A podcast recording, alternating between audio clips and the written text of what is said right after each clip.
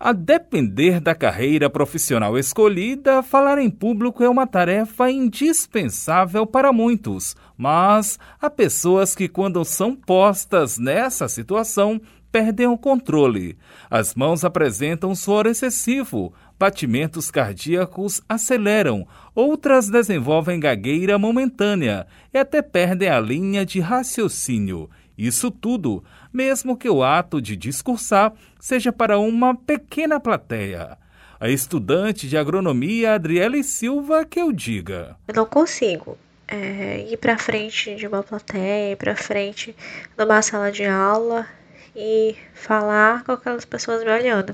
Por mais que eu tenha total domínio daquele conteúdo, eu fico muito nervosa. E esse é um trauma que me acompanha há muito tempo.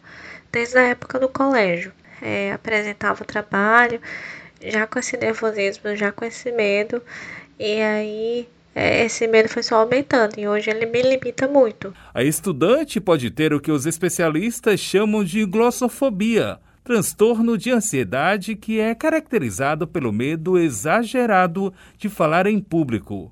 Muito comum, dados extraídos a partir de estudos científicos indicam que essa fobia acomete cerca de 75% da população mundial.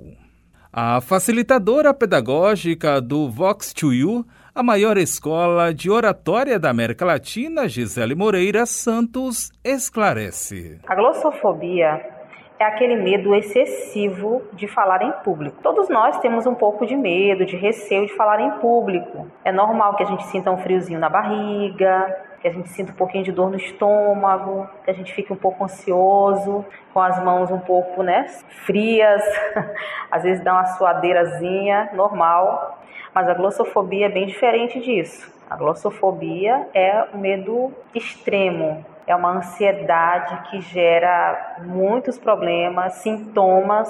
A pessoa não consegue, de fato, fazer nada. Sintomas apresentados pela estudante Adriele Silva. Eu começo a suar, eu começo a ficar nervosa, eu começo a sorrir de tão nervosa. É muito difícil para mim lidar com o público. Já cheguei a perder algumas oportunidades de estágio por conta desse medo. Medo característico da glossofobia, que em alguns casos surge do nada. Contudo, é mais provável que a condição se inicie na infância ou no começo da vida adulta.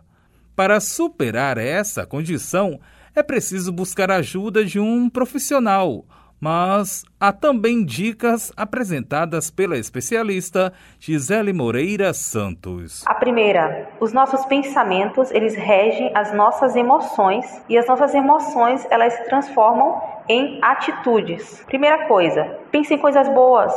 Tenta visualizar alguém que você gosta, alguém que você confia, te falando coisas boas, coisas positivas. Segunda dica, faça exercícios de respiração. Tente respirar profundamente, tente se acalmar. A respiração é fundamental. E a terceira e última dica que eu dou é procurar um profissional. Procurar um curso de oratória, por exemplo. A Vox2You tem mais de 180 técnicas que vão te ajudar a melhorar, a vencer esse medo. As dicas são importantes, mas a glossofobia tem tratamento que se dá em diferentes abordagens, um deles por meio da terapia comportamental. Realizado com o suporte da psicoterapia, a pessoa aprende a lidar com os sintomas, entender os gatilhos emocionais e melhora a qualidade de vida.